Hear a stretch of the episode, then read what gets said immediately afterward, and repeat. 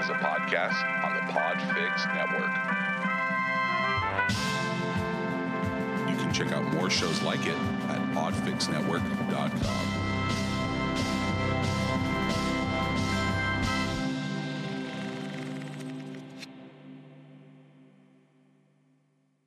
Please listen carefully. Hello there, toppers, and welcome to episode 21 of the Turn of Phrases podcast. Today's episode doesn't have an overall theme because it's a topper suggestion episode. I've gotten in a few requests from some of you, so I put them all together to make one episode that is by toppers for toppers. The first two are from Colleen. Then we have a few to look at from the Apogeeks podcast. And we'll wrap up with a suggestion from the Shipping Pod. Now that I've made the introduction, let's see what phrases they've asked me to explore and break down their origins, history, and more.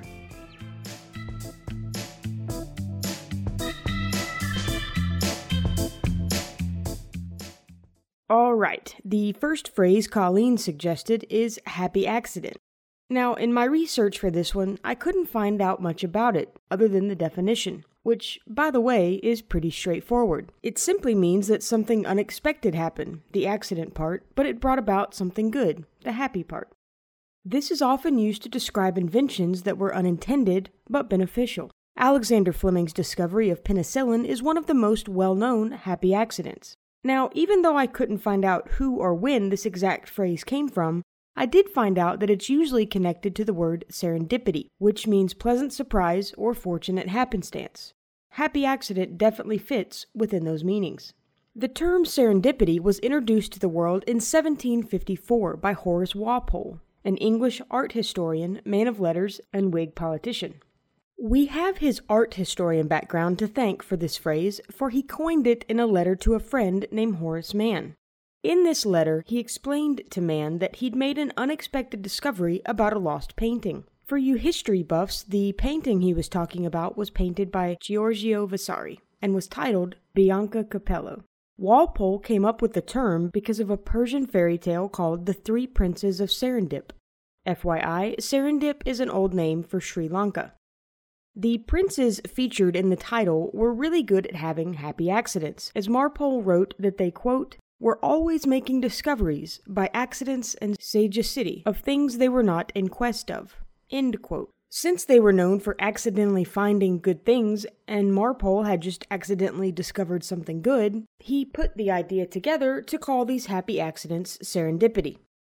That's all I could find on this one, so let's move on to Colleen's other request icing on the cake. The meaning of icing on the cake is that something enhances an already good situation. Since most people like cake for its awesome cakiness, but adding icing to it makes it better, it's easy to see why this idiom has become a popular saying. But when did it get its start?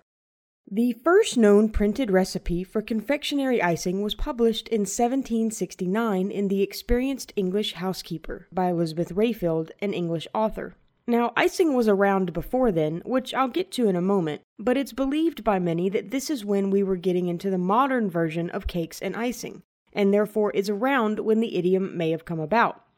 In fact, if we go back to 1609 in the Oxford English Dictionary, we find a definition for the phrase to ice, which meant to coat a cake or other pastry with a confection made of sugar. Sometime between 1609 and 1769, when the first printed recipe showed up, the confection made of sugar began being called icing. We know humans have been making cake like products since at least the Neolithic period, which ran from around 15,200 BC to somewhere between 4,500 and 2000 BC. Way back then, the cakes were most likely more like bread, but cake is thought to have been the term used to describe smaller loaves of bread. However, while cakes aren't nearly as new as the toppings we put on them, a form of icing shows up before the Oxford English Dictionary's 1609 definition. In 1494, people started frosting marchpans, which were a precursor to marzipan. They would use an almond paste and granulated sugar to decorate the little treats.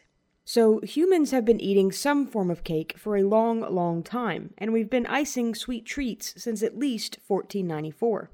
Even so, the idiom likely didn't become popular until closer to when the recipe in 1769 was printed. Now, let's move on to our next suggester of the day, the Apple Geeks podcast. What they asked me over at the Apple Geeks podcast was to look at some foreign words that we have appropriated into English usage. They gave two specific examples, kabuki and bokeh. They also said they'd enjoy hearing about other words or phrases we use from other cultures, and the first one that came to my mind was the expression bae, which has a meaning in Dutch that is basically the opposite of how Americans use it. So let's work through these three, starting with kabuki. Kabuki is a type of Japanese theater that makes use of elaborate makeup and exaggerated gestures and expressions. It was created in 1603 by a woman named Izumo no Okuni. It has been through many changes, such as using all female actors, then all male, then both genders, but has always been known for being highly stylized. The word kabuki has three kanji, which is a Japanese system of writing that uses Chinese characters. If you read them from left to right, they mean sing, dance, and skill.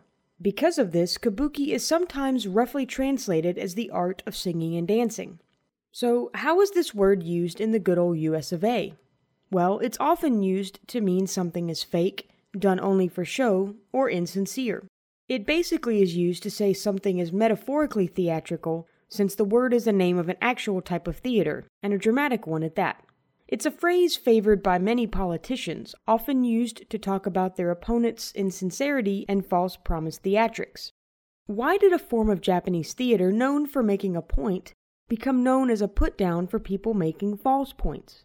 Well, it's because after World War II, Japan had bad relations with, well, almost every other country. So they tried to make amends by sending out their best kabuki troops to entertain the world. They were especially trying to make America fall back in love with the exotic Japan they'd loved for a long time before the war. Unfortunately for Japan, even though many Americans loved kabuki, it did nothing to mend the hurt left over from the war. The continued struggle to get along, combined with the popularity of the dramatic style of kabuki theater, led to the term being used with a negative connotation. Now for the Apple Geeks podcast other suggestion, bokeh. Bokeh came to America in a much more straightforward way, and therefore I don't have a lot to share about it.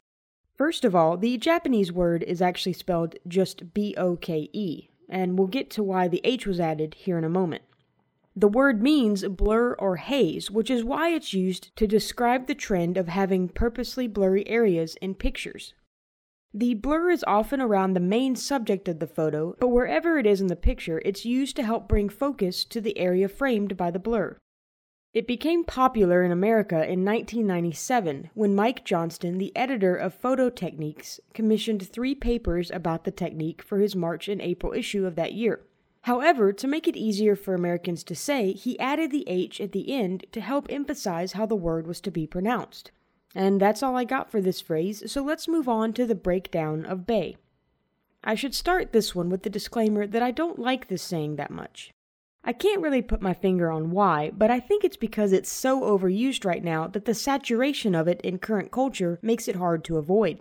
Now, toppers, if you use bae, please know that I'm not saying I don't like the people who use the word, I just personally don't like it and I don't use it. All that being said, I find it hilarious that people have such a love affair with using a word that by using it, they're basically calling their supposed loved ones poop. I know that many Americans likely don't speak Dutch. I know I don't, so they don't know that this common acronym is really a word. And yes, it means poop. When not discussing poop with your Dutch acquaintances, this saying stands for before anyone else or before all else. Some people think it came about as a shortened version of baby or babe, but however it came about, it's technically not an acronym, it's a backronym, which is a word that is turned into an acronym versus initials being turned into a word. The expression bae has been around in America since at least 2005 when it was used in many songs.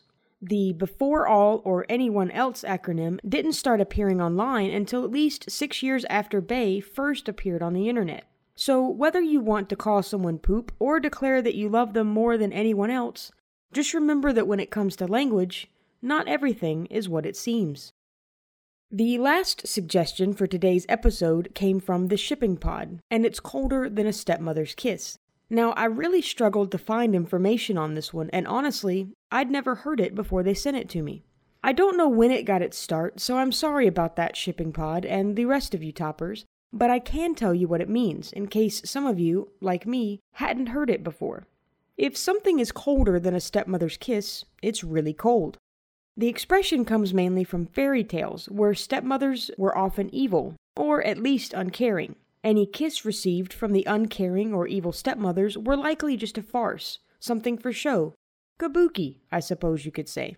And the kiss likely had no real emotion behind it. Since people who seem emotionless are often called cold, I touched on this in the Halloween episode a couple weeks ago. This idiom makes a lot of sense.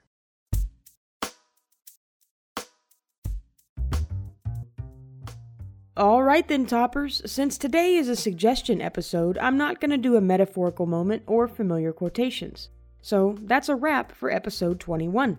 Thank you again for joining me to turn some topper suggested phrases today. As I always do, I hope you enjoyed the episode and that you learned something along the way.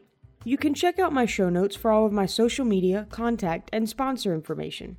If there's a phrase you want to hear on the next Topper Suggestion episode, send me your topic suggestions. If you had a good time listening to today's episode, please consider subscribing or leaving a five star rating and review. It's the best way you can help me and the podcast out. Also, if you know someone who'd enjoy the show, please tell them about it to help spread the word. Thanks again for listening to the Turn of Phrases podcast, researched, written, produced, and hosted by me, Brisky. Until next time, toppers, keep those suggestions coming.